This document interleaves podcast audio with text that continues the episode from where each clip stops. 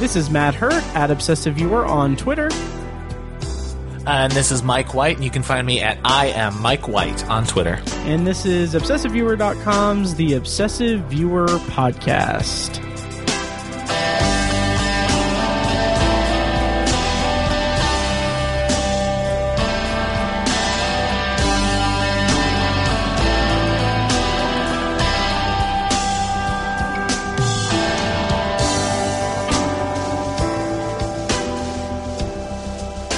And welcome to The Obsessive Viewer. We're a movie and TV podcast that covers a speci- specific movie or show each episode. Um, you can find more of our work at obsessiveviewer.com, more of our podcasts at obsessiveviewer.com slash podcast. You can also like us on Facebook and join the Facebook group at facebook.com slash the obsessive viewer.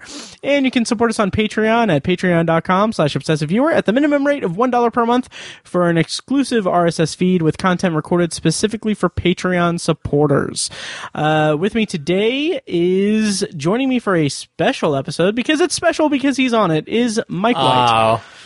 Yes. I Yes. wish I was on frequently enough that they weren't special episodes. Uh, and that's my fault. I, I, you know, we we wish that too. So We are, I will, uh, for the non Patreon listeners, Matt and I, after this, are going to uh, negotiate my contract again yes, uh, for more episodes here Yes. soon. So. Um, it's gonna get ho- contentious. hopefully they won't be as special is what is Right, basically what I'm saying. well, even if it was frequent, more frequent, it would still be special. Um, well, it's special when we're together. what I said it's special when we're together. exactly? That's what I'm implying. so yeah, so Mike, how you doing? I'm great, man. How are you? Pretty good, pretty good. Um, so we've been doing recently since March the COVID nineteen film festival where I've uh, basically done episodes uh, with recurring co-hosts and by myself and with Tiny, and we're just doing like kind of branded stuff. I don't know, but it's gone on for so long, this COVID 19 outbreak and the pandemic and everything, and everything else is just on fire and crazy that I'm just dropping the COVID 19 Film Festival from it. So we are officially back to normal. Yeah, is it still sense. decorum to be like, how are you holding up? How how you doing? And the, you know what I mean? It doesn't it feel like every ep- every podcast episode Yep. starts that way, just like every email is. I hope this email finds you well. You yeah. know? Oh, yeah. I've, I've been meaning every time I start an episode, I need to say, you know, in these uncertain times, Yeah, right. Um, exactly. So yeah, so we're getting back to normal. Our the official obsessive viewer uh, podcast, you know, reintegrating to normalcy has officially started. I don't know, but yeah. So yeah, Mike, how you doing? We already covered that. it's okay. Yeah, Yeah, how are you doing with COVID nineteen and with everything going on and stuff? we have to go there. We, We have, to go there. It's you know, It's fine. It's a weird. It's a weird life, obviously. Mm. Um, and, and I'll tell you what the weirdest thing has been is like it's now officially summer. Like Mm. so, I'm on I'm on summer break from my job, which is the which is the you know the eight weeks I get every year. Mm-hmm. But you know, since March 14th, I haven't been at work, so I'm feeling this weird like. You know, the benefit of being the teacher, a teacher, Mm-hmm. is I feel like an end point, and a, and a year starts and ends when a, when a school year starts and ends for me, and I get you know a new group of kids and there's a finish line and then the, and a new beginning every year. And without that time feels so like i think of things i did during quarantine um and it's like it feels like it was all part of this kind of concurrent thing that all happened in one time meld. It was hmm. like two months ago. You know, at the beginning of this thing, there were days where I was wearing jackets outside, mm-hmm. and we're still in this little break. We're still in this quarantine, but now it's 90 degrees outside. It's just a weird time. Is is probably the weirdest thing that's happened throughout all this. Oh, totally. Like just the losing the sense of time and everything and just regaining it and reevaluating like what time is has Yeah. been kind of a struggle. I talked to my boss um yeah, yesterday and she was telling me that she has not like she's not left since March like 17th.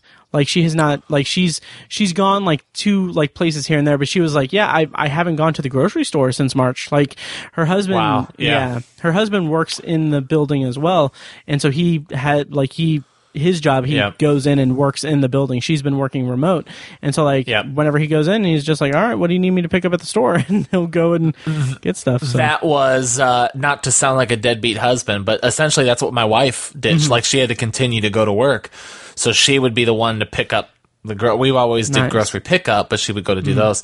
I went to, excuse me, the comic shop. Uh, a couple days ago, and that was my first foray back into the world. Like that was my first time in a in another building that wasn't my home or my work, which Man, which I only I only worked for one week.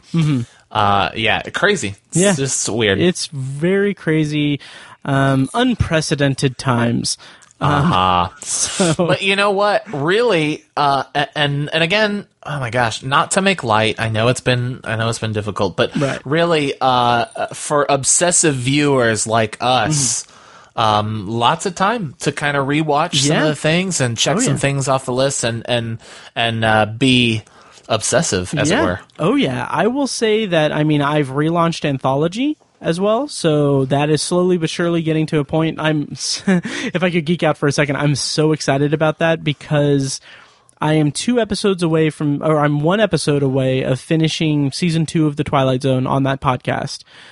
nice. So I've gotten two full seasons of the Twilight Zone under my belt. And here in two weeks, the day before my birthday, uh, season two of the new Twilight Zone is premiering. And I have my birthday off from work. I, I my birthday is on a Friday, so like I'm just gonna stay home and just watch the Twilight Zone all day. Nice. That's awesome. Yeah, so Yeah. I'm so excited about that. But Very cool. I've relaunched Anthology and Tower Junkies has never before has Tower Junkies been as consistent as it is now.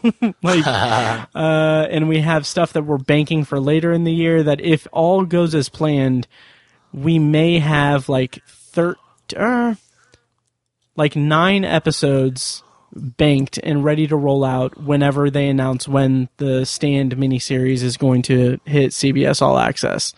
So, like, we will have that banked and ready to go. Um, so yeah, Very so cool. I'm excited. Very cool. But yeah, but everything Very, else is crazy. very obsessive of you. Very on brand.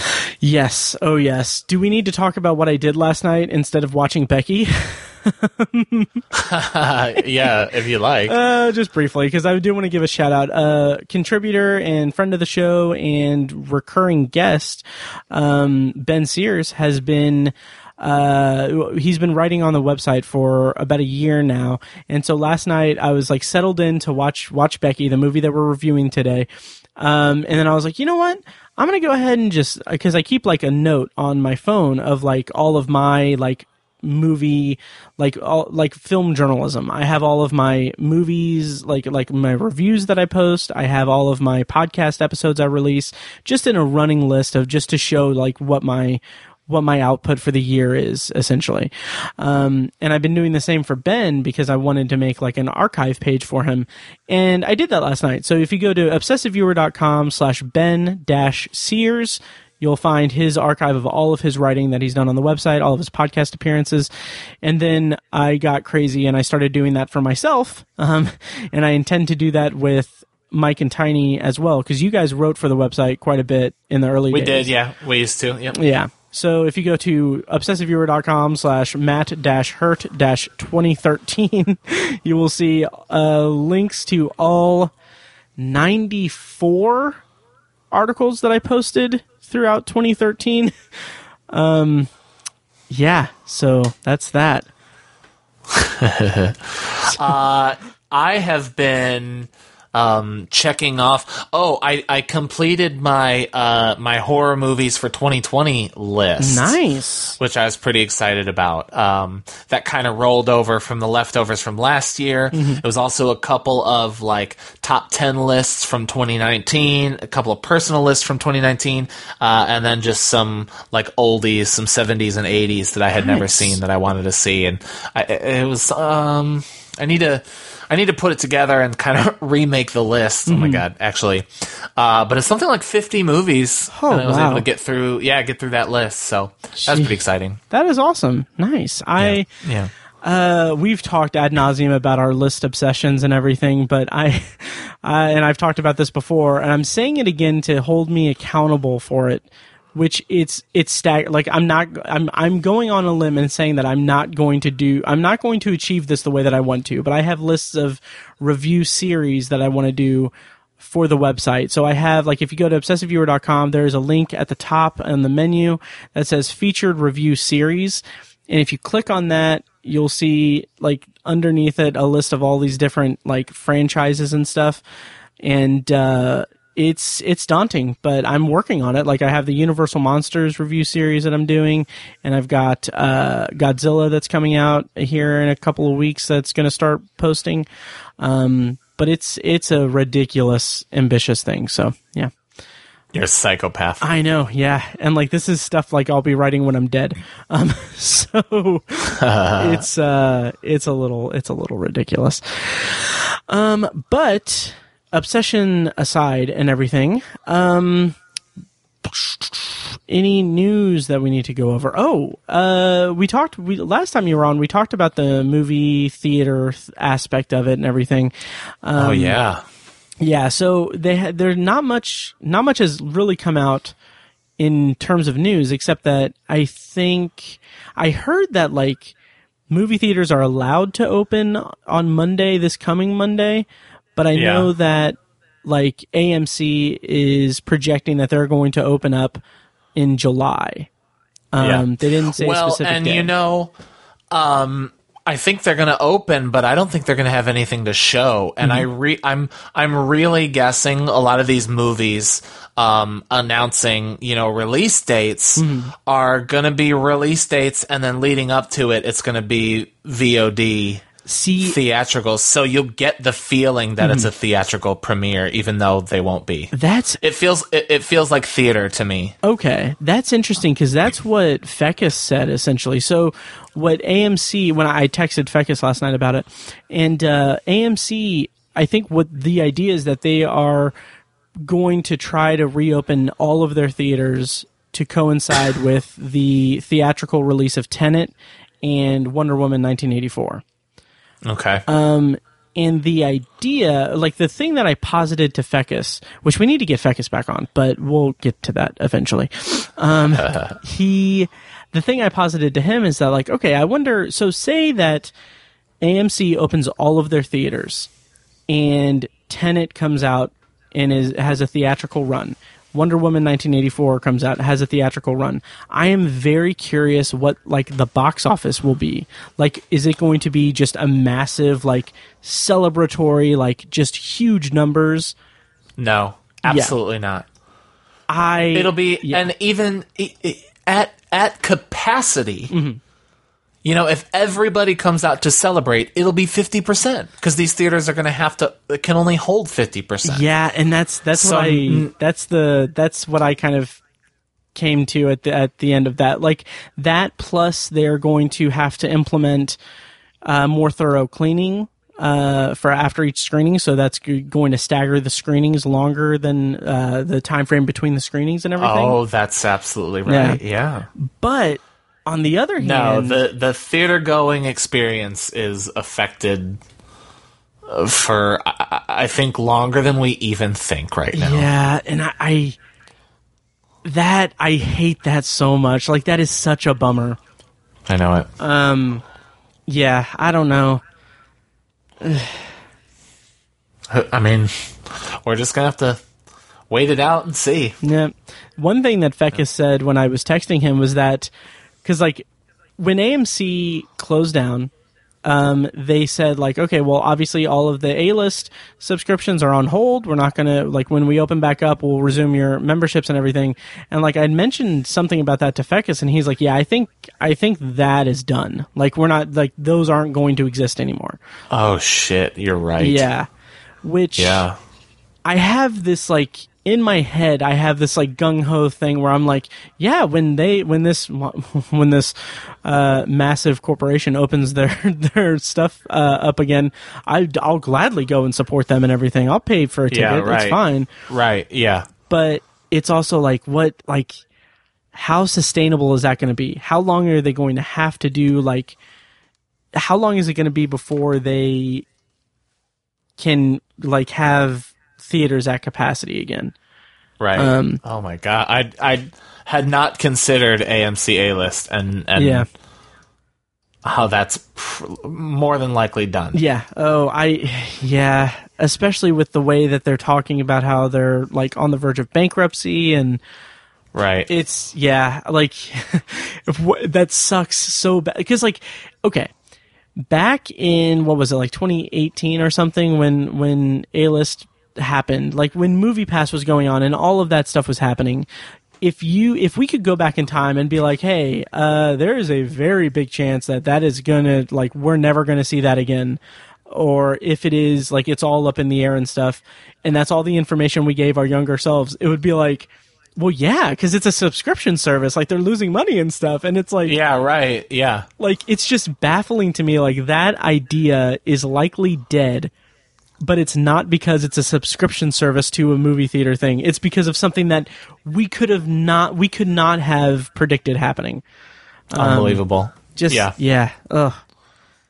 It's a bummer. Yeah. But I just I'm I I really want to see a movie in the theater again. I know, I know, and it can't it can't be overstated enough how hmm. how well aware we are. Yeah. of the of the actual issues that people are Oh, people are yeah, dealing yeah, with. yeah. But you Oh, know, yeah. in our in our small uh in our small world, it's it's a total disappointment. Yeah. I mean, it's uh, uh, yeah, Mo- the movie industry is changed forever. Yeah. Oh yeah. And I I don't know. We- We'll have to talk more about it when we have more information. It's more clear, like what the landscape of movie going is going to be like. But like Fecus had had that same thought that he was like, I think that like Tenet and Wonder Woman are going to be like a month a, a month after they're in the theater, they're going to be VOD, and like I just it's so like even with everything that's happened, it's so hard for me to wrap my head around that that these massive movies like Christopher Nolan's next movie and fucking Wonder Woman is Yeah. going to be VOD. Um, I know it. Yeah, it's just ugh.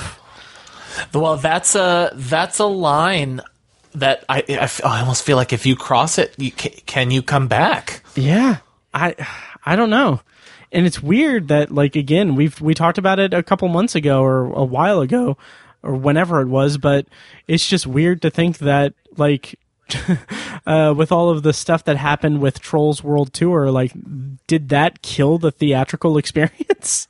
Right. Um, it's oh, it's it's something else. It's something else.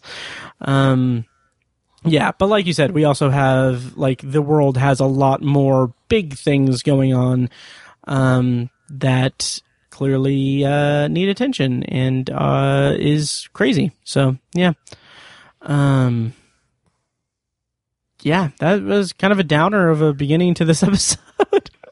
Uh, yeah.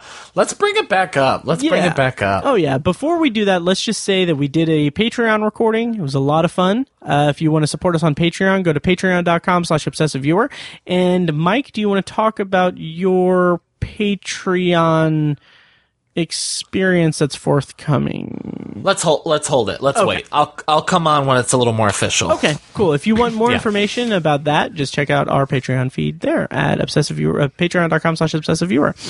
So, yes, so let's go. We're going to talk about, I, I think we're going to talk about two movies if you want. Um, Sure. I I kind of only planned for Becky, but I can Okay. I can riff on the other one if you'd like. okay, yeah, we can, let's talk briefly about Scream Queen, uh, My Nightmare on Elm Street.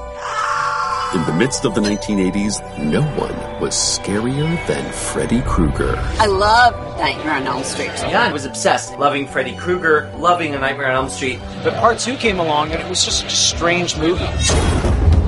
for a lot of us, Nightmare on Elm Street 2 was our introduction to like There's a lot of gay in that movie. It's kind of a siren song for the queer horror community. Mark Patton's. Uh, I mean, he's a scream queen. um, documentary that is available on Shudder right now. Um, I don't have a lot to say about it, but I think that we can kind of have a little conversation about it, especially with Sure. it being Pride Month and everything. Um, Yeah. Like you said in the Patreon thing, I didn't even think of that. Like that, yeah. Um, so. yeah, so that was kind of why it was kind of um, why I thought it would be fun to talk about it, and why I kind of made a point. I, I think did I watch it on the fifth? I guess I watched it on the fifth. I was like, you know, it's a good kind of way to kick off Pride to watch uh, Freddy Two, yeah. which is not a good movie, and then uh, and Scream Queen. oh God! So you did rewatch Freddy too? I did. I did a double feature in one night, and I, I, what, uh, one thing I've been doing is I'll put a kind of a movie that I'm uh, that I haven't seen in a while on while I'm on the treadmill, Okay. and so I'll run while I watch one of those. And I had to like stop and get off the treadmill because, Oh, yeah. like I, I need there to be a little more entertainment while I'm running. Mm-hmm. Sure. And Freddy Two is. I I here we are reviewing Freddy 2, but Mm-hmm. like um I can't believe they made seven more movies after that. I That- can't believe that movie got more sequels. Yeah, that is that's really interesting. Like that, because I haven't seen it in easily ten years, probably longer than ten years. Um, Yeah. and I just I just didn't like like it was just such a far cry from the original, and Yes. like I like it's such a weird because the third one is Dream Warriors, right? Yes. Okay, Um, Which which is kind of the favorite of fans of the franchise. Yeah. Mm-hmm. I'm not a Freddy fan, so I you know I, I don't I don't come at that franchise with any expertise whatsoever. Mm-hmm. Okay. Um, the best I know about Freddy is that the first hang on um uh Freddy has knives for fingers and uh it was a great movie and the first one was but the rest sucked um to quote that's Scream. yeah, that's from Scream. That's Anyway. pretty good. Yeah. but um yeah Well, no. So the first one is obviously a genre classic. Mm-hmm. Uh, you know, that's been said many times. But they came, man, Freddy 2, and uh, it's just not good. And, it, Mm-hmm. and it's, there are parts that drag so slowly. Um, I think there, I think that some of the characters are interesting Mm-hmm. and well developed. Um, and I also think that, you know, Freddy uh, as kind of a uh, you know the the killer, the maniac, Mm-hmm. um, the ghost or whatever, kind of maintains that dread that he has in the first one, rather than the like the cut up jokester that Right. he has later on. Um, but man, other than that, the way that it treats the mythos of the first movie. Mm-hmm. That, was such an interesting concept of like if you go to sleep, he he kills you in your dreams. That's Yeah. al- almost completely absent from this movie. Mm-hmm. It- It's like they mention it only to pay lip service to the first movie. Yeah. Um, and then it, it- like basically the house is the thing that's haunted, Hmm. which makes no sense whatsoever. and it's like Um, a possession movie too from Right. Yes. Yes. Yeah. yeah. um so that's that said um if, if i could kind of catch people up to speed why why we're talking about scream queen yeah. um it, so scream queen my nightmare on elm street is um it's a documentary about mark patton who is the main actor uh th- of uh, the final boy, I guess you could call it, in in that in the tradition of the final girl. He's the final boy of Freddy's Dead, Nightmare Two, uh, and he is a gay man, and he was a closeted gay man uh, back when that movie was filmed and released, uh, and he has had a, a, basically quit the business shortly after that uh, because that movie uh, was hated. Not funny enough, not hated so much because of the gay undertones back then. That that kind of that certainly came later, and Right. they are certainly there. Um, but mostly it was just hated because it was a bad movie. yeah and, And his, then- his career was like he was he was on uh, on the rise essentially like he was he was yeah, going to go somewhere at least um yeah. and then it kind of Which I wasn't aware that he was such a, a such a, a up and comer. You know, uh, and so this this documentary it's on Shudder. It's a Shudder exclusive. Um, is it a Shudder exclusive? It is. I think it's one of the situations where it was on the festival circuit and then Shudder bought it and yeah. Okay. Um, so they, it, it's basically about him kind of fo- so on one hand it tells the story of where he's been since then and the fallout of it uh, but also the the kind of narrative arc is he's looking for uh, this comeuppance or or this apology from I- think essentially both the writer and the director Yeah. of the film who for a long time denied any um uh, any like knowledge or implication that they tried to make a uh, uh, uh, a gay horror movie. Right. He denied intention for that. Yeah. Di- uh, the- yes, exactly right. And it's so it so clearly is. yeah. Oh yeah. And and one of the things I said uh, in the Patreon, and so sorry for repeating this, listeners, uh, is um, it's so cool that you know the gay community has adopted that movie mm-hmm. and has adopted Mark Patton as as this gay horror icon. That is so Yeah. wonderful to have, and I and I mm-hmm. celebrate that. Um, The thing eh, that I lo- if I could break in for a second, the thing that I love Please, about yes, yes. that is that that is so in keeping with the horror community. Like absolutely. when like when we would go to conventions and stuff and like like that it is the it is so it's just marvelous the way that the horror community is so just welcoming and and just like everyone is there for the same thing. Everything is there. Everyone's there because they love the genre. And it's so it's a such a such a unique kind of thing because horror is just pl- like a playground of despair and like um uh what's like extremism in a lot of cases uh-huh. and a lot of different levels of extremism like in terms of just visuals and gore and everything but also just emotional like like that is the height of like the medium in terms of like horror is like or the genre of horror is like an intensity that you have. And like you have like this community that's built around that intense genre that is just like the warmest and most welcoming thing. It's just an interesting juxtaposition. And It i is. And i love that nightmare on elm street 2 has grown into like uh, a gay icon of film and of of genre film. Um so yeah i just Mm-hmm. And i so- love that aspect of it. Yeah, it, it, and it's great, and and so it is that for uh, uh you know members of the gay community, but in the late '80s and the '90s, it was uh, it was almost homo- homophobic the way that movie was treated. Yeah. Because because of um you know I keep I keep wanting to say gay subtext because that's kind of the buzzword, but it, it's overt that Oh, that, yeah. that it's a that it's a gay movie.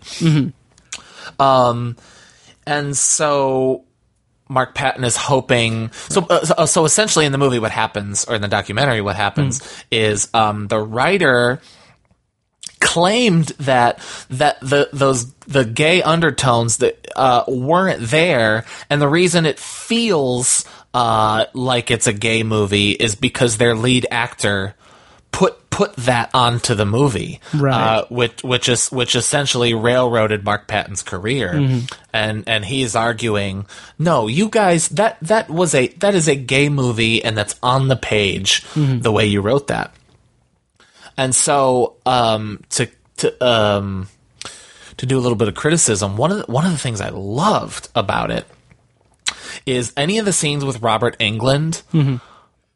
Is he is he so wonderful or what? Oh, I yeah. Oh, he's amazing.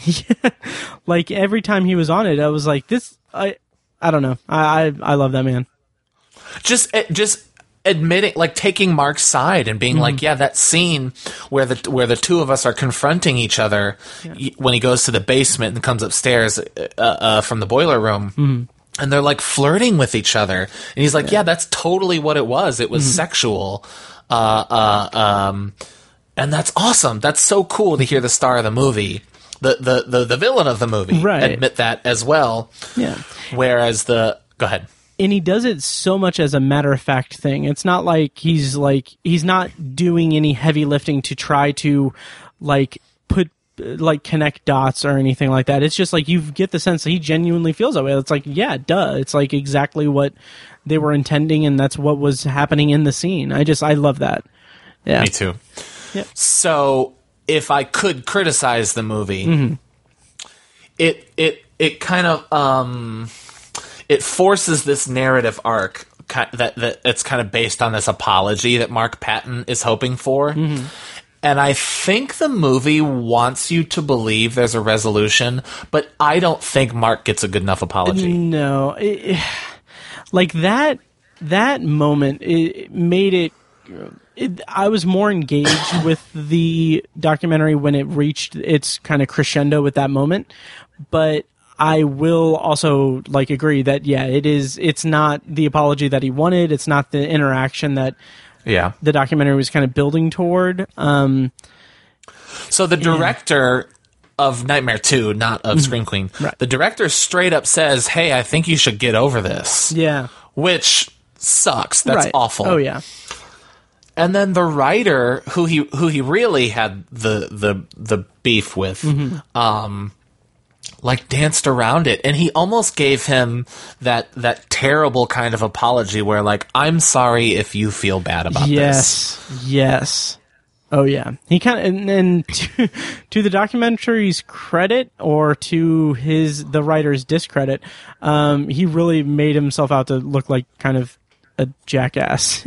Yeah, for sure. one of my kind of I wouldn't say complaints about the documentary, but one of my kind of issues with it was that it, it is very much um, contingent on the viewer having knowledge of Nightmare on Elm Street 2. Like they, I, I felt like they could have gone a little bit deeper into what the actual symbolism and, and the overtness of the subtext uh, was, but like they Yeah. just kind of just paid lip service to it and like like I said, it's been a long time since I've seen the movie, and I don't remember that clearly, and I don't really want to revisit it. But yeah. um, yeah. yeah. so that that was one failing, I thought. That's fair. I think one of the things, and I and I struggle with this because I want to be progressive. Mm-hmm. Uh, uh, we might have talked about this on the podcast before. To me, it is more important to be an advocate for people who need advocates. Right? Yeah. For me, it is more important that the gay community loves this movie mm-hmm. than anything else.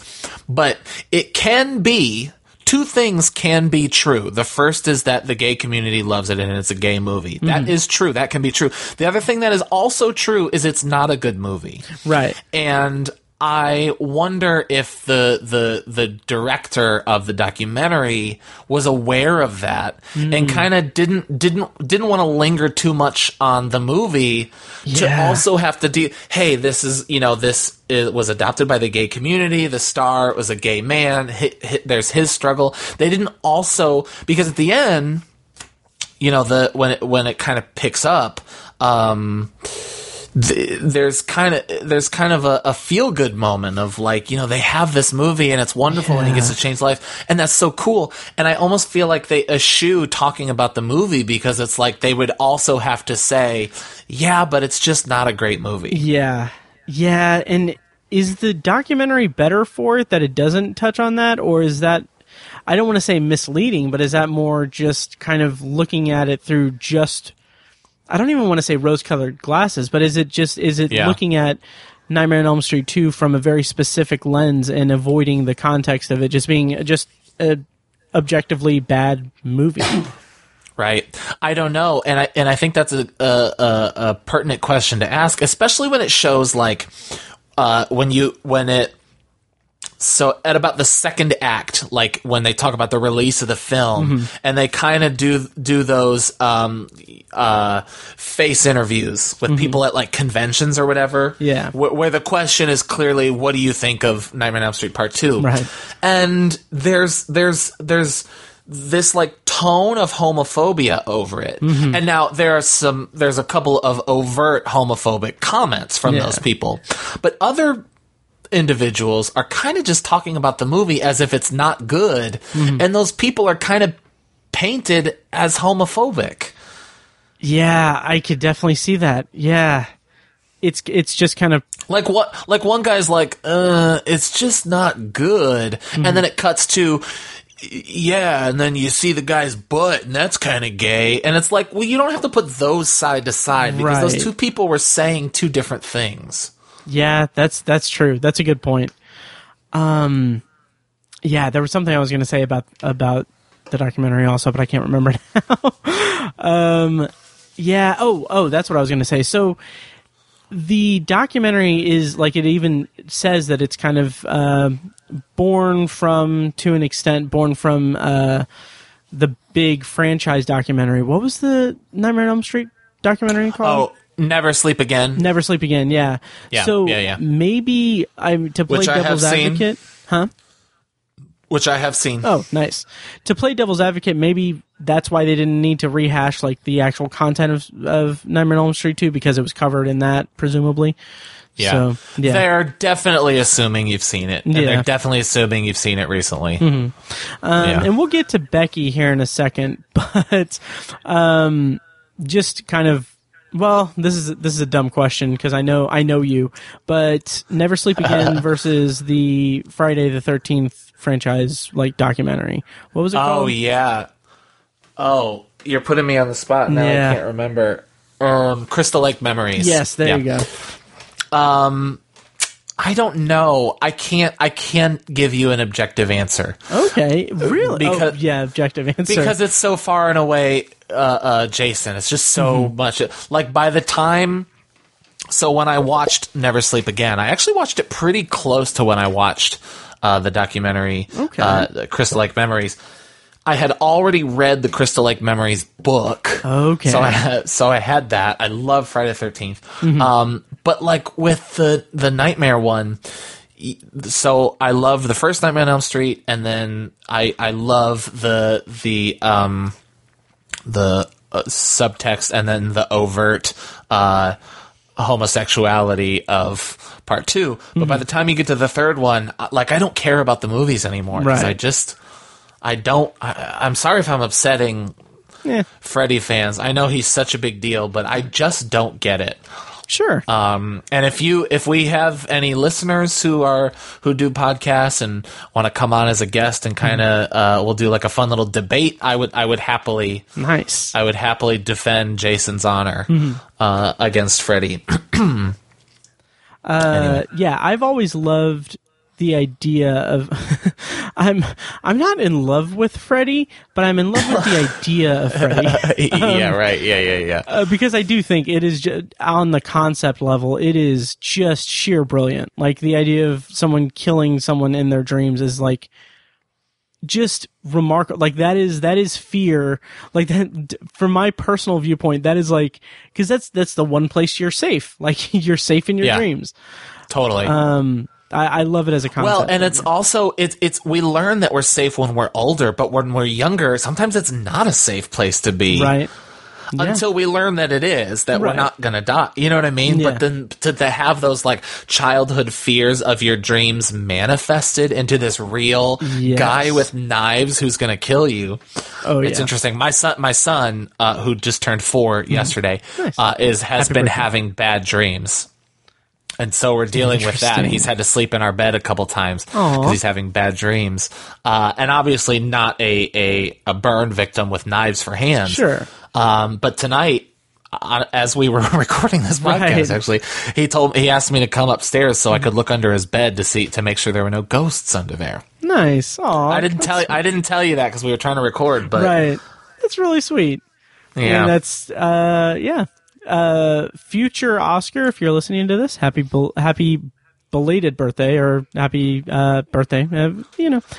yeah. I will. I will let him listen to this on his 13th birthday, right after I let him listen to C.J. Graham, who played Jason in Friday the 13th Part Six. Also, wish him a happy birthday in the future. Did he really? Did I tell you about that? No, you didn't. Yeah, one of the cons I went to. Nice. I guess you weren't there. I, I just went with Jeff, Mm-hmm. and uh, it, yeah, so it was C.J. Graham, super nice guy. Mm-hmm. Oh my gosh, uh, and uh, we were just talking, and we kind of started talking about fatherhood. Uh, and he's like, he, he hasn't seen any of the movies. And I'm like, heavens, no, he's, he's like two. Mm-hmm. Right. And he's like, well, well, do you have a phone? Get your phone out. Let's do a video. Aw. Uh, uh, yeah, hi- his line was kind of low. It was like late on on the the last day of the con, and so so he did this video, and he was like, "Oscar, my name is C.J. Graham. I'm in a movie that your dad loves very much," and he was just like, it, was super cool. That it was is- really really that cool is of him. really sweet. Oh Yeah. god. That's awesome. yeah. Um. yeah. He did. He did sign the picture Oscar with a K, Okay. and and it's Oscar with a C in, Right. in life. But whatever, whatever. Super nice guy. Super nice. nice. That's awesome. That's amazing. Yeah. Yeah.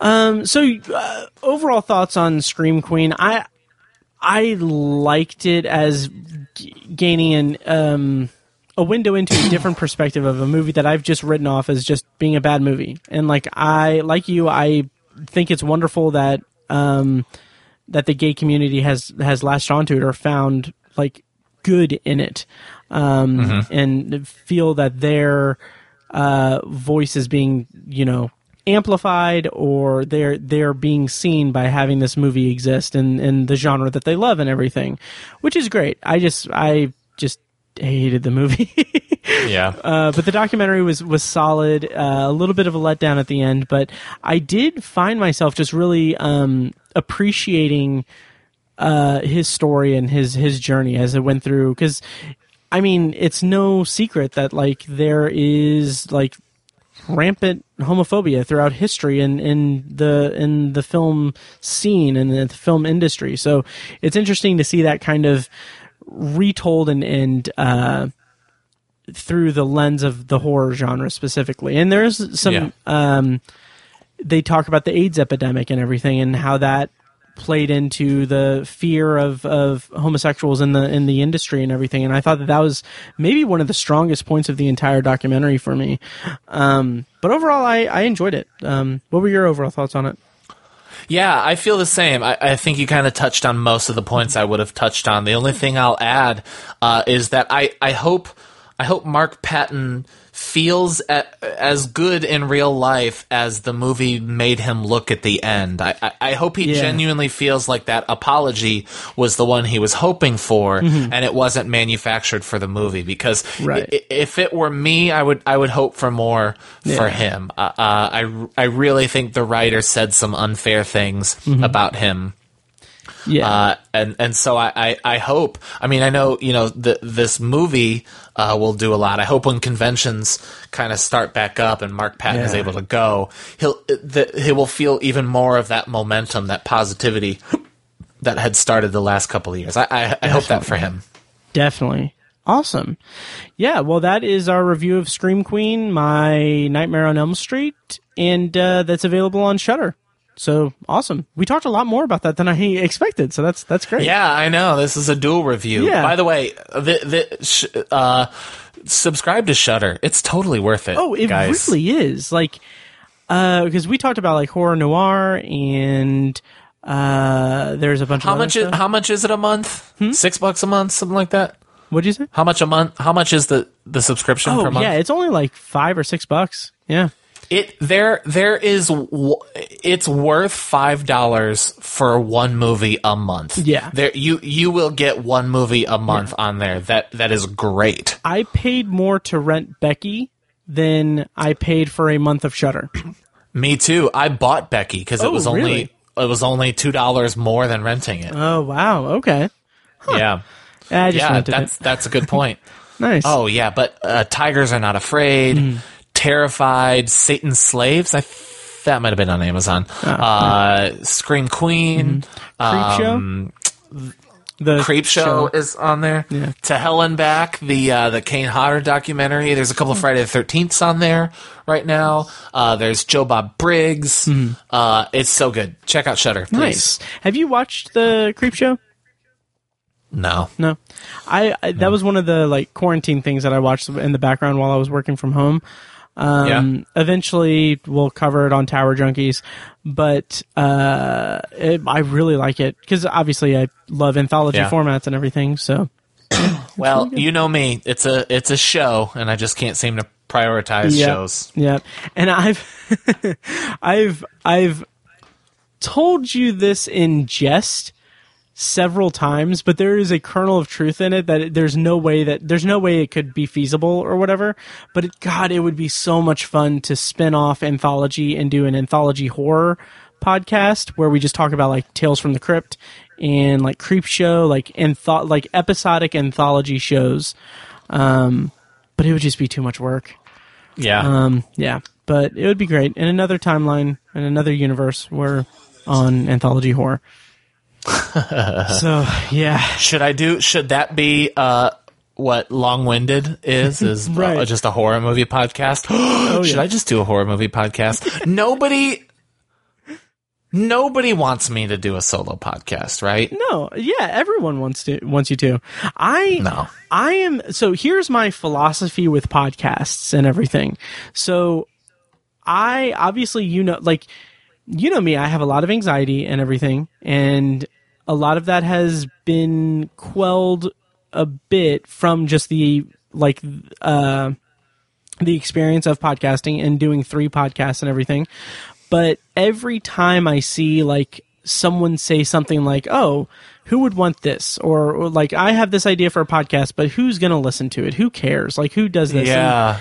like every time I th- see that, I like my like big like philosophy is that like okay, yes, there are a bunch of other Stephen King podcasts. There are a bunch of other Twilight Zone podcasts. There are a bunch of other um uh broad ass white people talking about like broad topics of movies and TV podcasts Uh, yeah. but there is only one version of each of those podcasts where me and my friends are putting our feelings and thoughts out there and like Yeah. You're right. that's the that's the line of delineation for me is that like no one has your opinion on no no one has your exact opinion informed by your exact life experience and your exact philosophies and ideologies and the way that you interpret media and everything is unique to you. So you doing a podcast about that is not like I mean, sure, if your podcast is just reading Wikipedia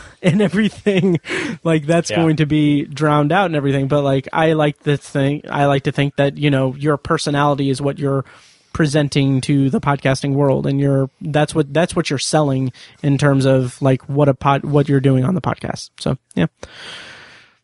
Fair enough. Yep. So Man, you long-winded, presented Matt, by obsessiveviewer.com. Matt has Matt has a satchel full of feathers, and he just loves to throw them at my cap every time. Every time we talk and hang out, Uh, he he is just like a human birthday. Every day, I just get to. Every time I talk to Matt, I just get to feel good about myself. Oh, that's awesome. I love it. Yeah. Yep. Um, but yeah, but that's my that's my personal philosophy and everything. So so yeah, Well, we we have another movie to review, we do. shall we? Let's talk about Becky. Um, Yeah. here's a clip from the trailer. We're going to do a non-spoiler review and then a spoiler review for Becky, which is available on VOD right now on all the plat all the platforms and everything. So here is a uh, clip from the trailer. What happened by your fort, Becky?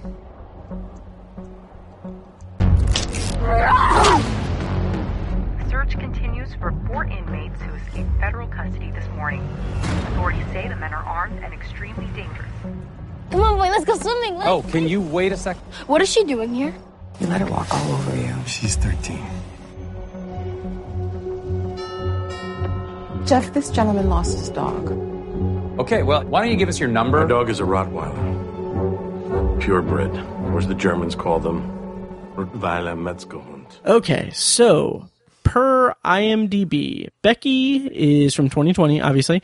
A teenager's weekend at a lake house with her father takes a turn for the worse when a group of convicts wreaks havoc on their lives.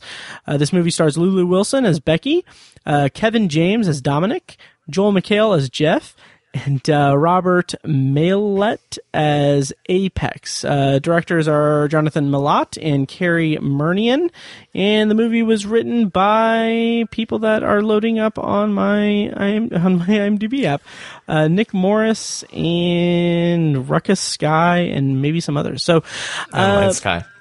so Mike, when you approached me about being on the podcast again, you said, "Hey, I'm itching to be on the podcast. Uh, is there anything? Do you have any topics coming up?" I was like, "Well, is there a movie that you wanted to see that you want to talk about?" And you said Yeah. Becky. So, what were your expectations going into Becky, and uh, how were they met when you watched the movie? Kind of in broad terms. Okay, getting it out there. Um, well, you know me, I just kind of want to consume anything horror, and especially now during uh, you know, the quarantine where things just aren't coming out. It's very easy for a new horror movie to come out and me to just there's nothing impeding me from watching a new thing. Right. And so uh, to be frank, Bloody Disgusting said, "Hey, here's a new horror movie." So Mhm. I said, "Hey, Matt, let's watch this movie and talk about it." Nice. Um, so that that's kind of the broadest reason why. Uh, the other reason is because uh, I, I guess you could call me a fan of Lulu Wilson. Mhm. Uh, I, I, you know, I think widely a lot of people liked her in uh, Haunting of Hill House, but uh, you know, I thought she was particularly great in two uh, period piece sequels to to yeah. bad movies. She was in the Ouija sequel, which is really superior to the first That's one, right. uh, and she was also in Annabelle Creation, uh, which is a sequel to um, uh, Annabelle. Yeah, that's Uh, that, and wow, she's- that's, she's- that's a good point. And Ouija Origin of Evil was Mike Flanagan, right? Yes. Yes. Yeah. Okay. I Yeah. still haven't seen it, so Yeah. Oh, it's really good. nice. Well, I, that it's doesn't really good. me at all. yeah, yeah.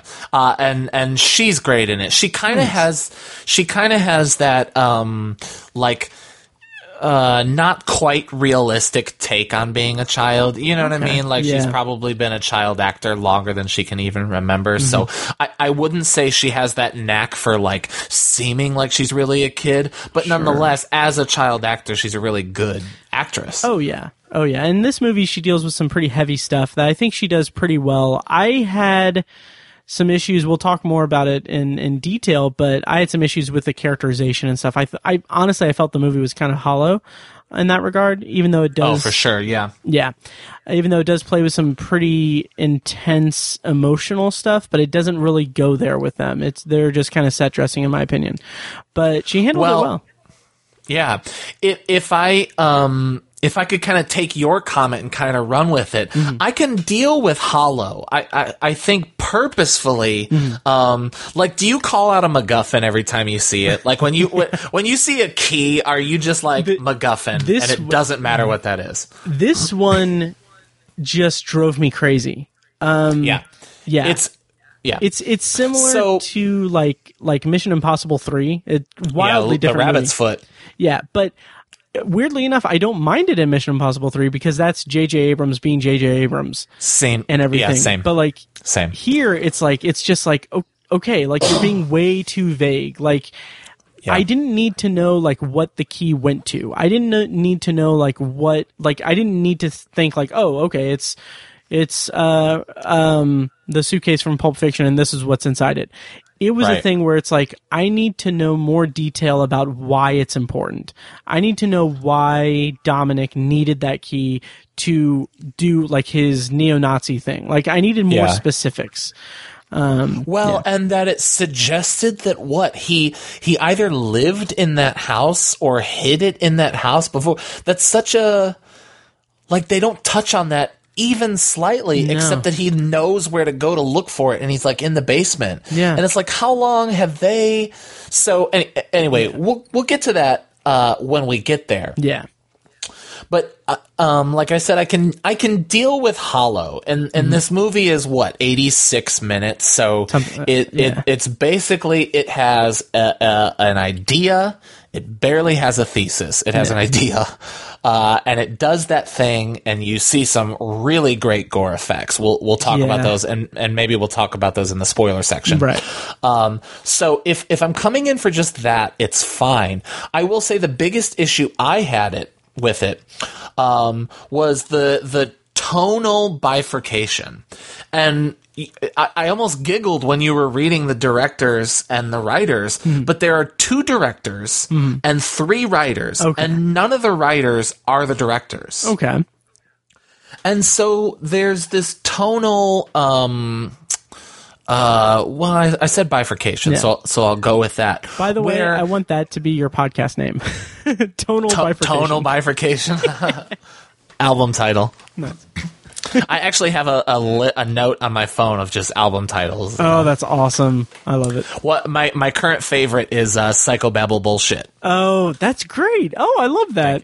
Yeah, thank you, thank you, thank you, thank you. Yeah. Anyway, um, so uh, tonal bifurcation, copyright Mike White, Mm-hmm. 2020, um, is they they're they're. there are scenes where this movie wants to be heavy and say things. Yeah. And then there are scenes where she straps up and she's got, you know, colored pencils and a ruler. And it's like, is the main character of this movie supposed to be eight or 13? That, I- in my Letterboxd review, I referenced it that at times it becomes uh, teen Die Hard in the woods. Um, right. Oh, and people have said Home Alone Yeah. or whatever. Yeah. and I covered that too. But um, in like in my original review, I was like preteen Die Hard in the Woods, and then and then I edited it, and I was like teen, and then I edited it again and put teen preteen question mark in parentheses. Yeah. so like Lulu Wilson is 13 and was certainly 12 when they filmed Mm-hmm. Okay. this. So that doesn't confirm how old Yeah. the character is, Right. but she is a preteen in Yeah. this. But I I would say, you know, those scenes where she's got like the the the stupid like little fox hat Yeah. that a child would wear. Eh, uh, like I, the I feel like the writers wrote this movie. Wouldn't it be cool if an eight year old killed some people, Right. And then they cast, you know, the a super famous horror little girl, Mm-hmm. and they said, "Well, she's thirteen, but." Let's just change a little bit. So those Yeah. scenes were were were when I think you say hollow, Mm-hmm. I, I feel like it's they they they couldn't stick with a tone. I can totally get on board with that. I kind of wonder if there were conversations about the age in it because like the the IMDb um the IMDb plot summary says a teenager, but I don't know where that plot summary comes from. But Yeah. yeah, I don't know if that's like the official one from the studio or what, but like I don't know if that's something that like maybe they were like, okay, well we we need to find some ways to kind of age her up a little bit in some parts because it's maybe a little bit too much to um to have her do this but we also need to keep like let let's keep the colored pencils and stuff too Um, right. yeah. Exactly.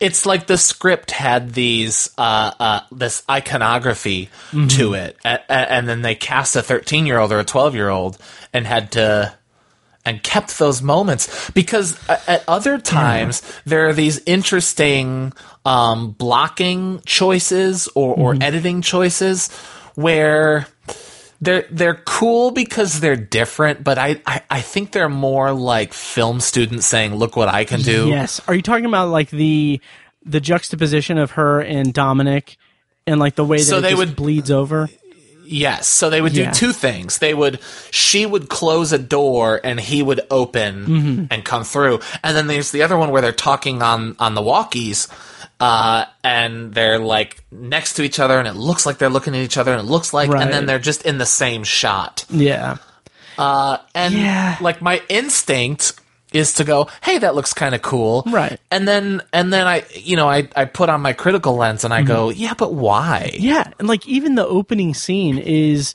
a like a brawl in a prison yard juxtaposed with kids in the hallway of the school beating up someone. And it's like Right. it's exactly the same and it's like okay, like I can respect that kind of choice in terms of like some form of subtext or or thematic element of it which we'll talk more about that in spoilers because i have just i'm curious what your read of it is in some respects but um but like it, it seems so just i don't want to say in your face but it's like it's they're they're not trying to conceal it or try to have it as like kind of like a subtle kind of thing. It's just like this is what we're doing in the movie. We're juxtaposing these two characters and their two Right. their two lives. Yeah. But to what end? I, I don't know. Right. There's that like brief uh, uh, a spurt of exposition where the uh, a, cou- not stepmother, but um, her dad's girlfriend, yeah. or I guess soon to be stepmother, whatever, Right. Says like she's the most vindictive and creative Right. little girl you've ever seen. And I'm like, first of all, h- how do you know? Yeah. And second of all, like you said, sorry to keep parroting, but to No, what end? Yeah, Like exactly. what is it? And and you know she like well, that's spoilers. Mm-hmm. Um but there's a there's a look, there's a glint in her eye that's meant to be suggestive, but I just I don't get the message. Same here, and like with the with uh her dad's girlfriend, um, that whole thing, like like that line. Okay, it's supposed to be like threatening for for the for the convicts and everything, but it's like we don't like the only thing we see of that or close to that is that she doesn't like her dad's girlfriend because her mom is not around. Like it's Yeah. like it's it's a more emotional thing. Like it's not we don't see her being vindictive or or any of those adjectives toward her or anyone. It's just it's so out of left field and it doesn't connect It's- as well. it's almost like they don't have the confidence to just give us a movie about a teenager killing these guys. Right. It's like they have to add the cutesy colored pencils. They have to add the hat. Mm-hmm. Yeah. They have to have a character tell you she's vindictive rather than just making her Rambo. Right. Oh yeah, and that hat, like I like I kept thinking like, oh, okay, so this is live action Louise Belcher from Bob's Burgers. um, Right, you're right. Yeah, okay. yeah, Um, but it's just, I don't know what. Should we uh, wrap up the non-spoiler and go into spoilers? Because I really want to pick your brain about some some things. Sure. Yeah, Um, absolutely. but before we do that, how did you feel about uh the the convicts, the villain characters like Dominic and Apex and their whole little gang? Oh, I mean, two of them were stock characters, and the Mm-hmm. other two were for cannon fodder. Yep. yep. Uh, I, I will say that, and I'll say for a spoiler, they, they did make one decision about Apex that, that I was relieved by I- uh, yeah. at the end, and we'll talk about that. Oh, yeah. Um, a, a, a couple things before we go to the spoilers. Um, her last name and also her father's last name are Hooper, and I I just can't help. Anytime if you make a genre movie and you call if you name one of your characters Hooper or Carpenter Mm-hmm. or Craven or whatever, you you have to invoke the the namesakes, right? Yeah. Like, are they making a reference to Tobe Hooper, and to what end? The, it, Mm-hmm. Yeah. Mm-hmm. it, the, it does not feel like Poltergeist. It does not feel like Texas Chainsaw. Right. Uh, that like it, it it's. I, I'm seeing this trend of like lesser movies referencing better movies, and Mm-hmm. I'm like, don't do that if you don't have. If you don't know if your movie is that good, that like just show Night of the Living Dead. It's free. yeah. You know what I mean? anyway, what were you saying? That that's funny because that is exactly why I didn't like and ha- never revisited. Um, oh my god, American Horror Story because I didn't like that about the first season. Oh yeah, it's, yeah. you're right. yeah, Um, but anyway, the other thing before we get to the spoilers, I want to give people as much as possible uh, in case they want to wait for spoilers. also um, to the fact about the the convicts and stuff. Um, it just seemed like pretty sta- like it seemed like okay, they're they're Nazis. so we don't need to do any like characterization or anything. They're just like you said, they're cannon fodder and everything. And right. when you have like a a character that's or an actor that's playing against type like Kevin James is in this movie, like the kind of appeal of that is that presumably he would have something to really sink his teeth into when he's playing against type, but he doesn't. Like it's just a No. blanket character. Right. Um, yeah.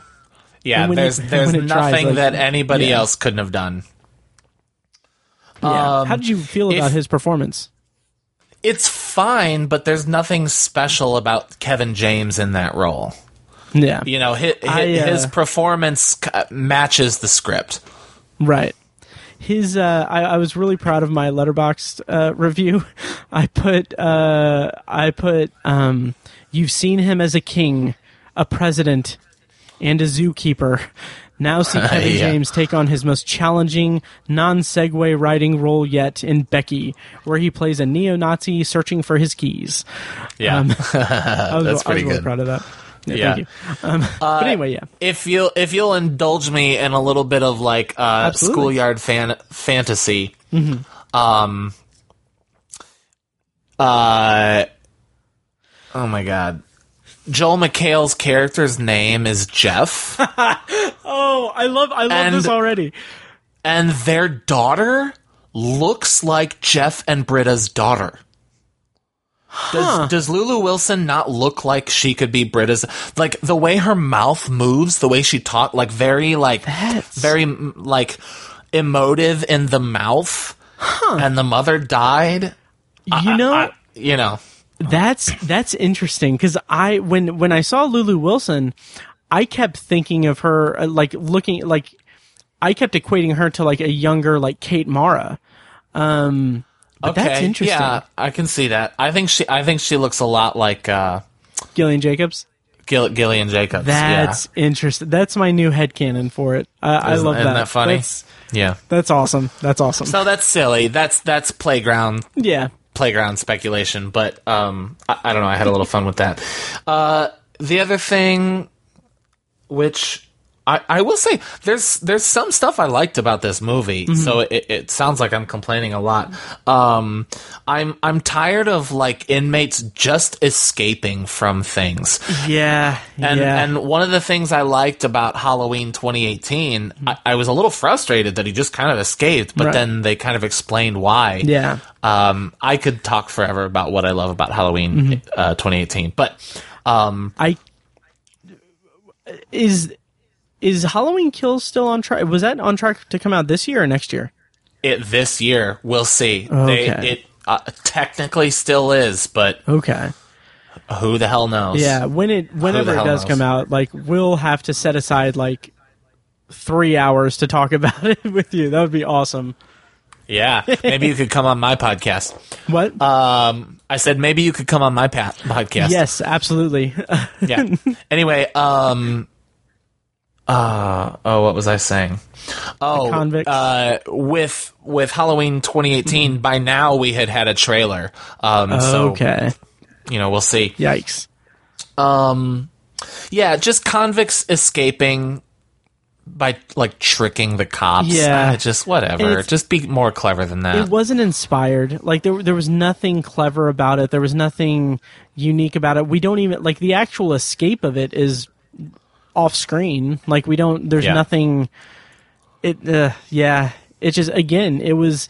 There was no texture to it. Like the movie is lacking a certain texture in almost all aspects of it.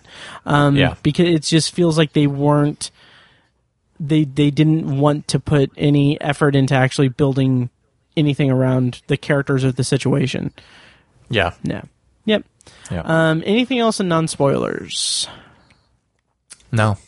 All right, cool. Well, we are going to go into spoilers for Becky. Once again, it is in available on VOD. Um, yeah, uh, we've been kind of a little back and forth about it, but um, yeah, I would say check it out if you are into that. Yeah, in in this dearth of horror movies or movies in general, I I, Mm-hmm. Yeah. I think it's totally worth a rental. Um, Yeah. I I uh, try to stick around for this part because I, Mm-hmm. I think I'm gonna come up. Um, I'm gonna talk about some things I like about it, and I, and I'll. The, I I will say anything we might spoil in the next section, I don't think is going to ruin the experience. Right. And and and forgive me if this is a spoiler, but the movie plays out exactly like you think it's going to play Yeah, out. it really and, And I'm does. I'm sorry to just say that in the non-spoil Yeah. section, but um, so just stick around and listen because because I am I am gonna uh, talk about a few things that I do like about it. I, I, Yeah. I think uh, the the gore is pretty awesome. So if you're a gore hound, it's it's worth watching for that alone. There was a part where I was I paused it and I was cackling with laughter, like that kind of uneasy, like, oh my god, are you fucking kidding? Oh my god, got like cringy, like just Yeah. really like uh, the kind of audacity of the movie to kind of go there. It's not like yeah, it was it was it was. We'll talk about it in spoilers. Um, Yeah. that was that was a high point for me. Yep. decent decent horror movie. You could do a lot work. uh, You could do a lot worse. Um, but there. But if if you're looking for focus and cohesion, look elsewhere. yep. Yep. Uh, Go, go to Blumhouse. Go to what? Blumhouse. Oh, right. Um, all right. Well, we're going to go into spoilers for Becky. um, and uh, yeah, uh, here's a clip from the trailer again, probably. Um, and then when we get come back, we're going to go into spoilers. So, fair warning: spoilers on for Becky. Purebred, or as the Germans call them, Rottweiler Metzgerhund. That's why you never let them mate with other breeds. You get the worst of both. Okay, I think it's time for you to go. Stay calm.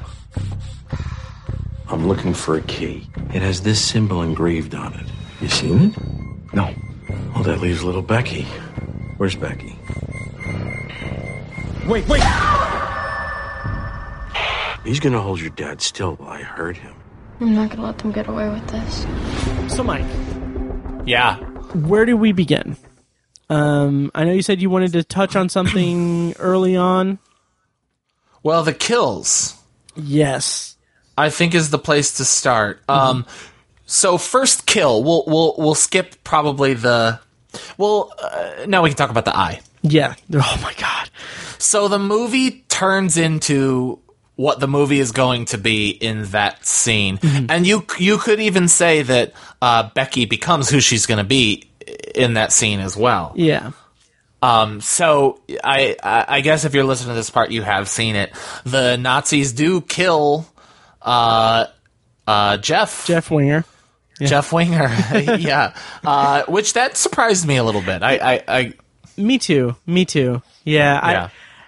I the kind of scuffle before leading up to that was kind of it left a little bit to be desired for me, I guess. yeah. But uh but yeah, it was it was it was pretty surprising. Yeah. Uh, and and I guess if that, if if all they're trying to say is she's an animal now, uh, you know, a wild orphan animal, killing him is, I guess you had to do it. I, I, st- I still don't know if it works. I still don't know if it adds depth to her character. No, and we'll talk about the the last scene a little bit and like what I think the implication of that, my read of it at least. We'll we'll have to talk about that. So Yeah. bookmark that for Yeah. later. But yeah. So, uh, Kevin James kills the dad. She tries to run away. He kind of tackles. I keep wanting to call her Lulu, even though the movie's fucking called Becky. Right. T- tackles Becky, and she fucking stabs him in the eye with the key. Yeah, well, it's and rips out the eye. Yeah, which that kind of felt a little bit the actual like getting there, like getting the characters into certain places. Like it felt like it was really contrived in a lot of different ways. All like each time it just felt like it wasn't an organic like setup and everything. So like when he's like I, I think he like runs at her or something and there's this really awkward like clumsy thing where like she's standing there and she has to i don't know if it's necessarily that she's standing there and she has to wait for him to get to her but it's like it's weird that like the movie tries to get them into like close enough quarters for her to stab her and it just felt really or- inorganic but sure. Yeah. i mean like the like getting like the Bad bad choreography, maybe. maybe but Yeah. like the actual like the aftermath of that like the stabbing him in the eye thing felt like the actual stabbing in the eye thing felt like okay this is this is just the next thing that the movie wants to do and i'm like fine but like when he goes back in the house and like you see like it When you, I didn't know, I didn't quite know if the eye came out at first. Like it I went like didn't this, and it goes like this, and I was like, "Is that his? Is that his eye?" Yeah. And I rewound it, and I was like, "Oh shit!" yep that's where i stopped and i was like screaming at my tv Yeah. i was like are you fucking kidding me like Yeah. ah and then like trying to cut like he's so casual about it and he's just like yeah, yeah, you gotta I, cut I it. hated that. Yeah um Yeah. because again Like, no have texture. you have you ever have you ever scratched your eye before? Like bad? Uh, yeah, yeah, not Yeah. like horrible, not like that, but it's uh pretty. I bad. well, right. I had like on vacation. It must have been a like a piece of sand or something. But I like did this and it scratched. Yep. and it like ruined my weekend. Oh yeah. Like oh totally. uh, like I had to take sleeping pills to fall asleep jeez. because the whole I was just like, oh my god. And he and and I guess uh, the trauma was to the socket and not the ball. I don't know. Yeah, He- he- he's just like. Yeah. But then, but then they use the the the kid scissors, and again, I'm thinking. Is she supposed to be eight? Right. Because th- they use that little like child iconography, Mm-hmm. and I really think they're trying to say it's a it's a it's a child versus these Nazi grown men, and they just didn't have the guts to go with a child. Yeah, I agree. Oh my! Yeah. uh, yeah. Is that I a agree. yawn? Huh? Is that a yawn? I know. Well, I gotta do. Oh shoot, it's late, man. Sorry. yeah. Um, but yeah, I agree. It's something that it's like you said, it's just inconsistent throughout it. Um, when we get to the point, like you said, that's a turning point for it. When she's like going on her like kill spree and stuff, and going all Kevin McCallister, um, it just like it's fine. Like the actual gore effects are cool. Like the traps that she sets, like on the dock, that was pretty cool. And I really like how that almost like is her downfall. like like he gets the upper hand. Like what henchman number one gets the upper hand on her, and like Yeah. hits her in the head with the with the thing. But even that, like, and this is in. This is endemic of the whole movie, I think. But did I use that word right? Endemic. Uh, indicative. indicative yeah okay um indicative of uh the movie as a whole is that like when we have these like cool like set pieces and stuff it's undercut by something else like when she's on the dock with the guy and she like gets the upper hand and knocks him into the into the lake or pond he's just like Yeah. like i laughed because i was like enjoying the movie and i was like oh he's gonna like uh it's the classic oh help i can't swim when the dock is right there and then he says help i can't swim and i'm like are yeah. you kidding me like Um, really you know, that one didn't bother me because that one felt like those. That whole scene felt like uh, like a tonal decision. okay and and I'll and I'll point out um, the two to the two scenes that I actually did like were the really the two kill set pieces. Um, the the first guy comes to her little her little cabin in the woods, um, and I don't know if you noticed this, but something I thought was kind of cool or nifty or, or whatever. m- Maybe if I think about it too much, it's not. What she like as she's as she's gearing up, she looks in the mirror and she goes like she's getting ready to go, and they take that and they add it to the score. i did so the rest of the so the rest of the scene has the rhythm and the rest of the music, but also goes. oh that's interesting i like that a Yeah, lot it, it is pretty cool. It is that that was pretty cool. Nice. To what effect? I don't know. It was just kind of cool. yeah Um, but but that was that extreme extreme contrast of she's this girl who plays with colored pencils and then also Yeah. can stab a ruler through a guy's neck. right Um, and I it, like that violence like got me jazzed. I was like, this is the movie I signed up for. You know, this was was what I was hoping. And then, um, my note says fishing scene equals right tone. I wish I had more detail because I can't remember exactly why. Sure. Um, but that when when she gets hit, I al- I always love when they get hurt a little bit. Um, and that he's in the water and that he can't swim. They are doing a slasher scene like a scene from The Burning or something. Okay. But the the killer is her. And I feel like that that is the movie they meant to make. okay Um and it just I don't they, they I don't think they successfully get from oh she's the monster. I, I, I don't think that that comes across enough. Yeah. There are the two scenes where it's like ah that she's just as violent and ho- and oh my gosh she's like setting up these these like slasher movie scenes. Huh. But I don't but I don't think the rest of the movie does a good enough job of saying she's also a monster or kids are monsters Totally or agree. teenagers are monsters. You know what I mean? I, I, I don't know what it's trying to say.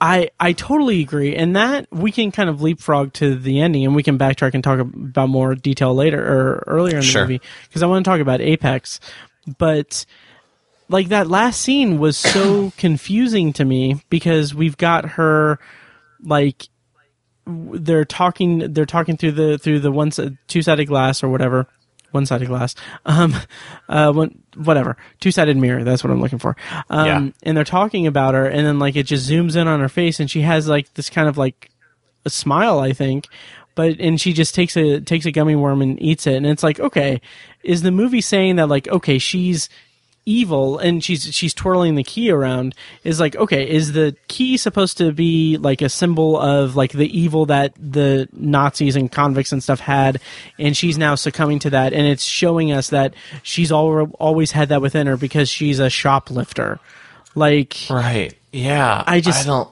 I just it was such a disconnect for me and I how did you read that ending Uh, same. I, yeah. I don't know. I don't know if like it's in her now. I it. it you know, there's this like. uh, um.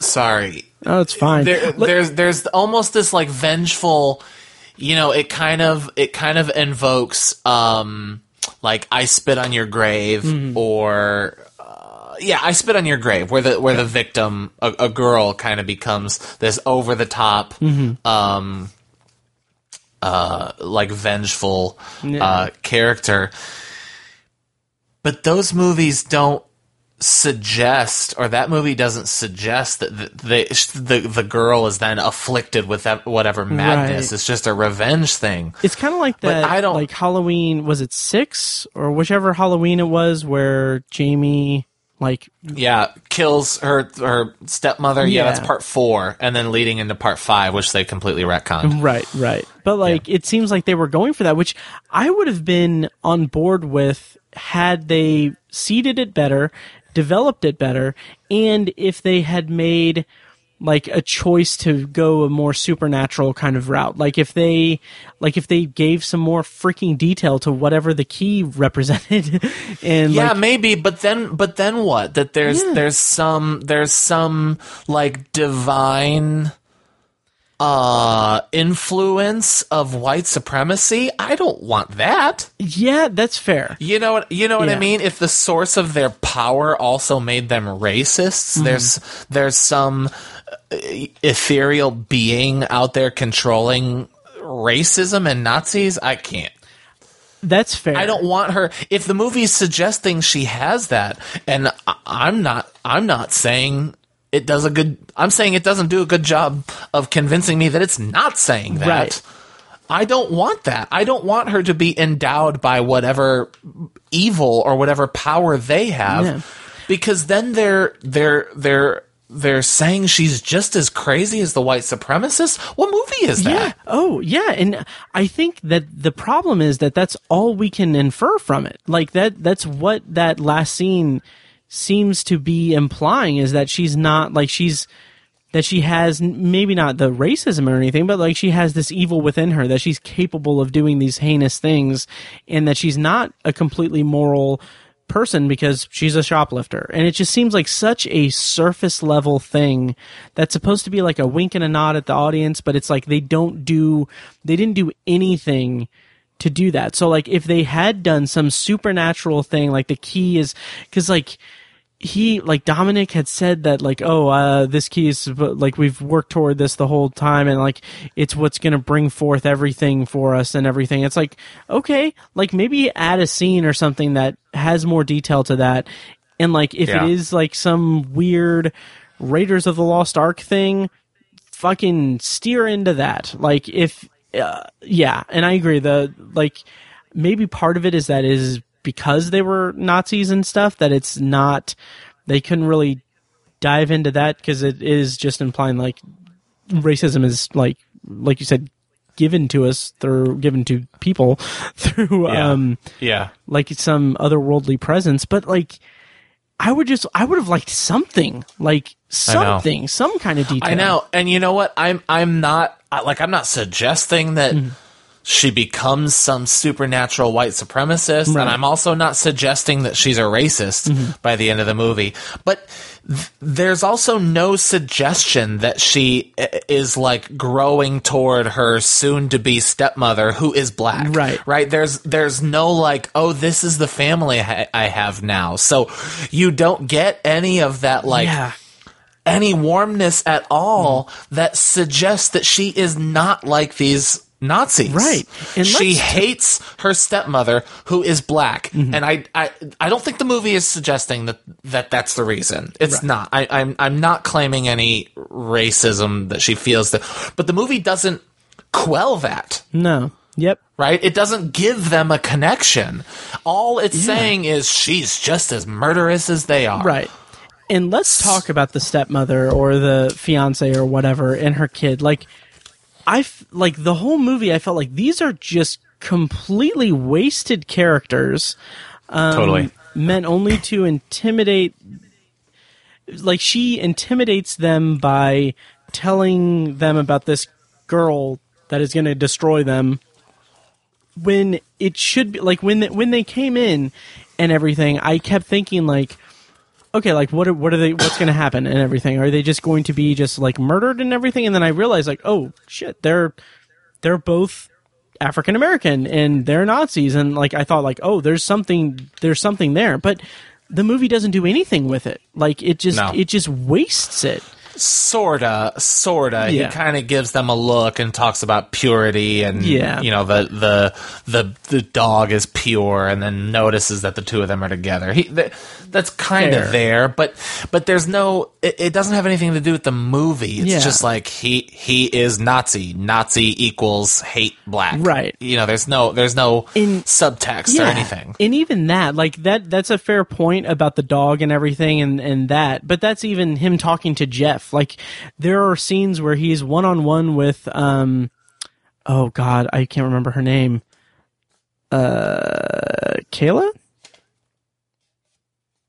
i don't know she's so underdeveloped I i, just call her the stepmother character Yeah, Kayla. Um, they're, they're like one on one, and like it's a completely different movie at that point. Like Becky is out there murdering all the people, and then like we get Dominic and Kayla and Ty, and it's like it's just it's just nothing. Like there's nothing there. Um, yeah, and then we get Apex. Let's let's talk about Apex if you'd like. Um, Sure. kind of second in command of Dominic's outfit and everything, and he's he's like he's the one character we get more development of. Like he has he has a little bit of a conscience, and like you alluded to this in the non spoiler part, but I I kind of love the end with him. Like I I like the way that they handled that ending. Ha- was that what you were alluding to? Yes. Okay. Yeah. Well, you know, in the the uh when he first takes the stepmother and her son to the back room Mhm. and it has his crisis of conscience Yeah. and says escape out the side door or whatever Right. and and and run i was like oh he's got like a he, this this is the this is the guy who's going to undermine he's kind of got a heart and i was like wait a second he's the guy who killed the two kids from the back of the car Right.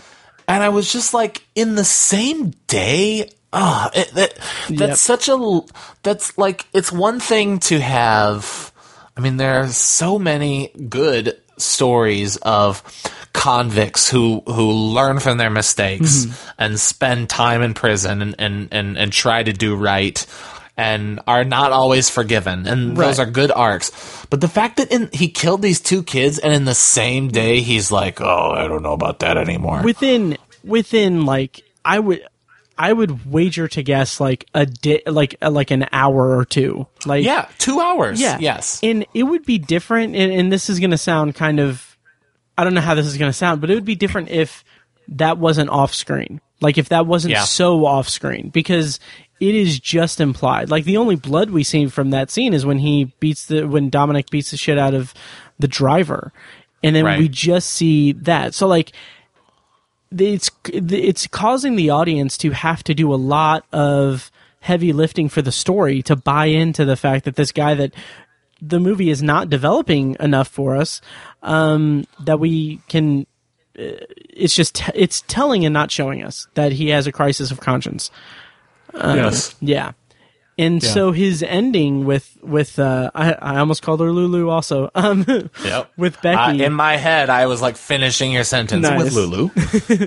uh, the ending with her, like that was that was cool. That was I Yeah. I appreciated that. Um, Yeah. Yeah. At least I, I wasn't sure if that's where that was going to go, and Yeah. I'm so glad it did.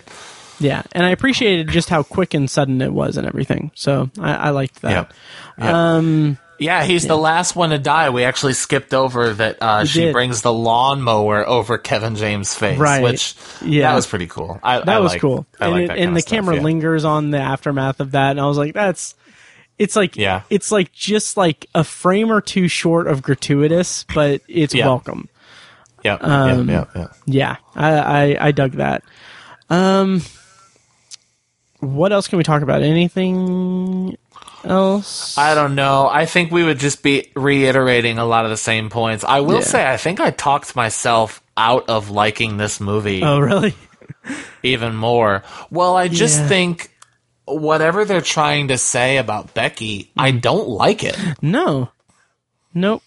Same. It's- same here. It's it's one thing, and I think uh, uh, uh, my my strongest grievance is the relationship with the stepmother. It's it's Mm-hmm. one thing to suggest that she's just as crazy and violent, and I can Mm-hmm. even allow the movie to wink at me and say, "Ugh, teenagers, right?" Right. Except that there's there's nothing sympathetic about Becky. Absolutely nothing. She has zero connection with the mother, Mhm. who who the the main villain hates because she's black. Right. There's no connection there. Mhm. And then she is also um, entranced by this key. Yeah. And no matter what that means, it is either suggesting she's just like them or not doing enough to suggest that she's not. Yeah. Uh, and and that's a really that's a really detestable character. Mhm. Even if for a while it was fun watching a teenager kill Nazis, Right. uh if you don't give us a reason to like her, and in fact, Yeah. you don't do enough to give us a reason to actively to not actively dislike her. That's bad. Yeah.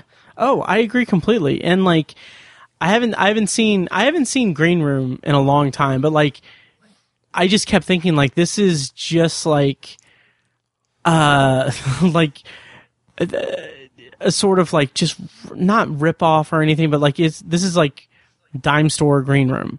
Um, Yeah. just very just uninspired, and whereas Green Room had so much more going for it. Um, yeah, and it it kind of felt like even with like the ending and like the gratuitous violence, I I don't want to say gratuitous because I, I don't want to have it a negative con- connotation because I thought the the violence was really cool. Um, Yeah. but Yeah.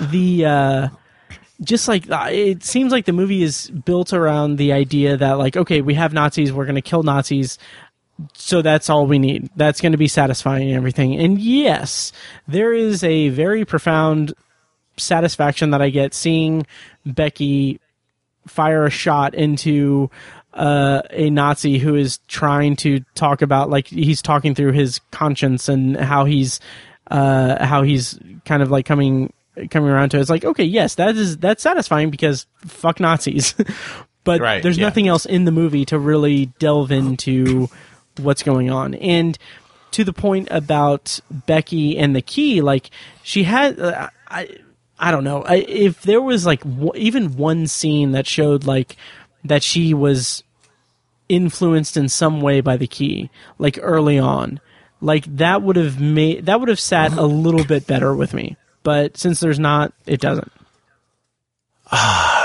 Maybe, but I Yeah. just I can't I can't get down with the idea that she is just like them. Yeah. I- I- you know, it's one thing. It's one thing for a movie, and I've seen plenty of stories where.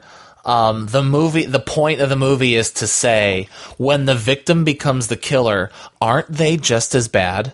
You know what I mean? Right. That's a story I can get on board with if you if if the movie is about a person fighting back against the elements or being pushed to their limits or the animals we become when we're forced to do things we would never thought we would do. Mm-hmm. But if you're being forced by a, a, a magic Nazi key, or the movie does nothing to say that you're not, Right. I, I you just you can't you can't be on Becky's side. Yeah. I, I the movie does nothing to bring you to Becky's side except to say, "Oh, that was cool. She ran over him." Right. Exa- exactly. Yep.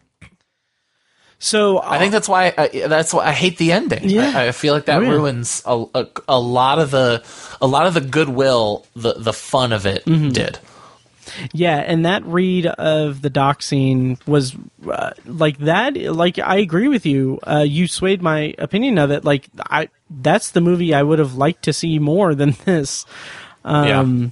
But unfortunately, we didn't. So on Letterboxd, I rated it two stars. Um, eh, yeah. Uh, I think mine was a three, but I'll go. It, it's tough. I have such a recency bias. Um, Yours was three and a half. it was three and a half. Oh, I gotta take that down a little. well, I just, I, I, I'll say, I, and I've said this on the podcast before. I watch a, a, a lot of bad horror movies. Yeah. I, I watch so much garbage that not only doesn't have anything to say, it's also like uh, uh, technically poorly made. Mm-hmm. That when a thing is m- filmed and edited with competence, f- I, I, I tend to overrate it. Maybe. Yeah. Yeah. Um. Um. Yeah. I don't. I don't know. The in like the to uh go to go back just slightly just to touch on this like the idea of the key like your point about the key and her being like evil. Ew, I liked it. I'm gonna like go two stars and take the like away. Okay, good. Yeah. Um, but the way that the the way that the movie's communicating to us that they're the same early on, like those those shots that are mirroring each other, is just it's I yeah I agree. I don't like it, and I don't like what it's implying about the our heroine Yeah, character.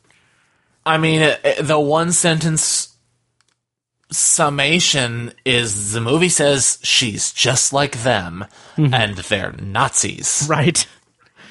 Uh, Yep. that's not okay. No. not not today. Yep. Yep. Totally agree.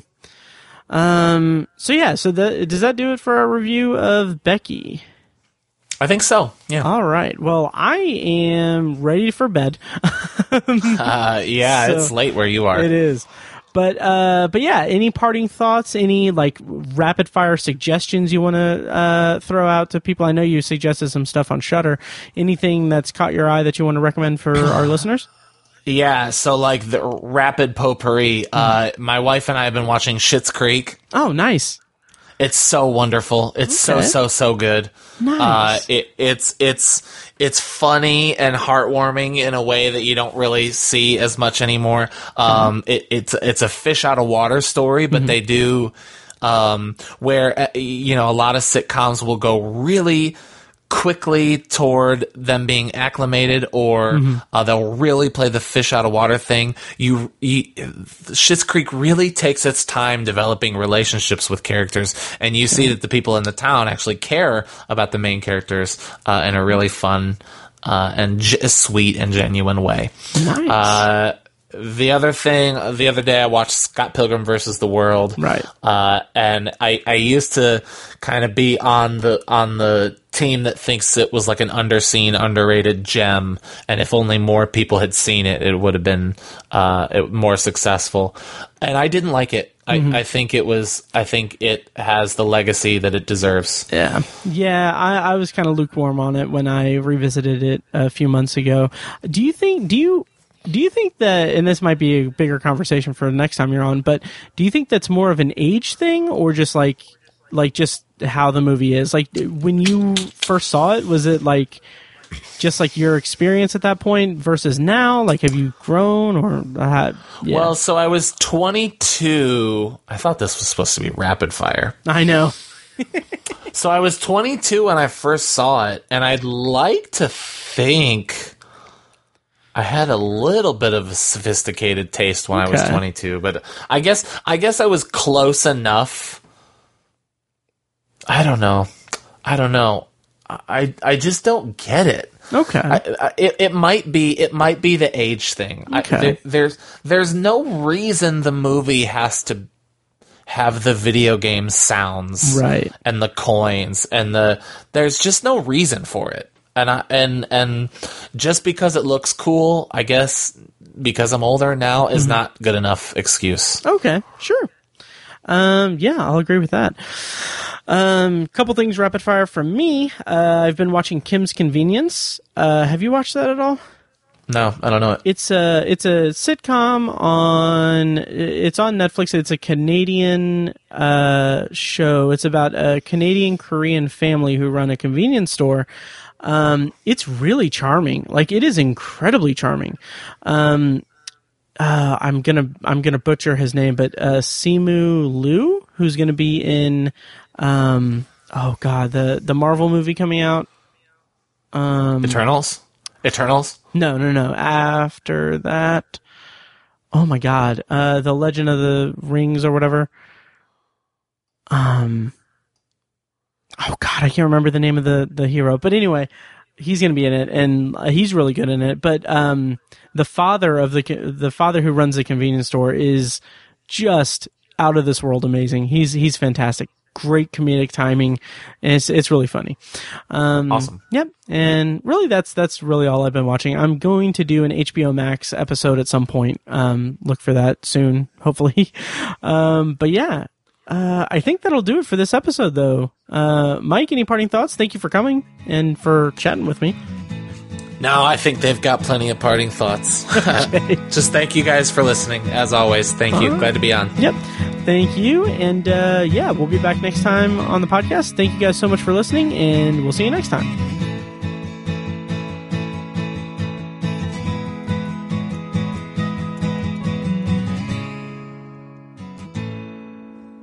And now, here's a short clip from our Patreon exclusive RSS feed. To hear the full clip and more exclusive Patreon content, go to patreon.com slash obsessiveviewer and become a patron at the minimum rate of $1 per month. Thank you and enjoy. Um, yeah. and speaking of that '70s show, the, I've already said this before, but um, it premiered in 1998. Okay. Which was 22 years after the setting of the first episode. Right. And subsequently, the first couple of years of the show Mhm. takes place in 1976. So the show debuted 22 years after it's set, Mhm. right? It is now 22 years after the premiere of the first episode. I would you want to see a 90s sitcom? I uh, yeah, why not? Nice. Yeah. I don't know. Yeah, um, I don't know that it ha- it would feel the same, and I also Mm-hmm. think we have we have '90s sitcoms, don't we? Um I guess none that I've really seen, but I I think Uh, uh, oh, uh, uh, Pen 15. I was just going to bring well, that up. That's like 2000, early 2000s. That But and then yeah, oh man, dude, those I, I think the characters in that show Hmm. are like one year older than we are, but oh my god, the references hit so hard. Okay. I haven't seen it, so have, you? check it oh, out. you haven't? No. Oh, dude. Okay. Oh man, it's so good. It's so so so funny. Yes. I would love it if they made like a '90s sitcom, like the that in the vein of that '70s show, and like. Yeah. Pr- like this would never happen, obviously, but like they made it like with the plan of okay, we'll do three or four seasons, and they started at like 1996, and then the final episode is Y2K, and like in their version, the world just oh ends. shit! Yeah. Yeah. and like that's, awesome. it. oh man, there's a novel in there somewhere, isn't there? Oh yeah, oh yeah, Yeah. I love it. Like Y2K is just the end. Yep, yep. The Obsessive Viewer podcast is edited and produced by Matt Hurt and presented by ObsessiveViewer.com. For a full archive of our episodes, go to ObsessiveViewer.com slash OV archive. You can also like our Facebook page and join the OV Facebook group at facebook.com slash the obsessive viewer. And follow us on Twitter at obsessive viewer and at obsessive tiny. And follow our recurring co-hosts at I am Mike White, that's me, at R.A. Feckus and at burger underscore lurker.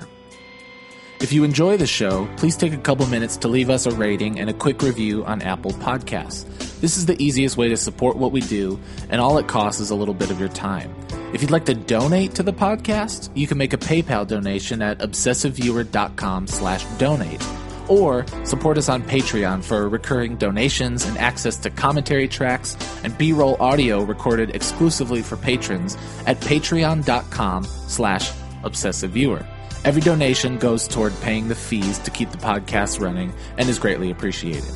For official Obsessive Viewer merch, including shirts, mugs, phone cases, and more, visit our TeePublic store. You can find a link to the store in the show notes of this episode and at obsessiveviewer.com slash donate. Or you can simply search for Obsessive Viewer at teepublic.com, T-E-E, public.com. For information about our annual live event showcasing short horror films from local filmmakers, check out shocktoberinirvington.com. And for an archive of all our events, as well as news about potential future events, head over to obsessiveviewer.com slash live. For more podcast content, you can find Anthology, Matt's solo podcast covering the Twilight Zone and other classic and contemporary science fiction anthology TV shows at anthologypod.com and on Twitter at OVAnthologyPod. You can also find Tower Junkies, a podcast where Matt and Tiny share their love of all things Stephen King and his magnum opus, the Dark Tower series, at TowerJunkiesPod.com and at TowerJunkiesPod on Twitter. And finally, check out The Secular Perspective, Tiny's side project podcast, which tackles current events and life's big questions from the perspective of secular hosts Chad and Amanda at thesecularperspective.com. The theme music for The Obsessive Viewer comes courtesy of the band Loudlike from their EP Mistakes We Must Make. Additional bumper music is provided courtesy of As Good As It Gets, which can be found at facebook.com slash as good as it gets band. Thank you so much for listening, and we'll see you next time. Kitty!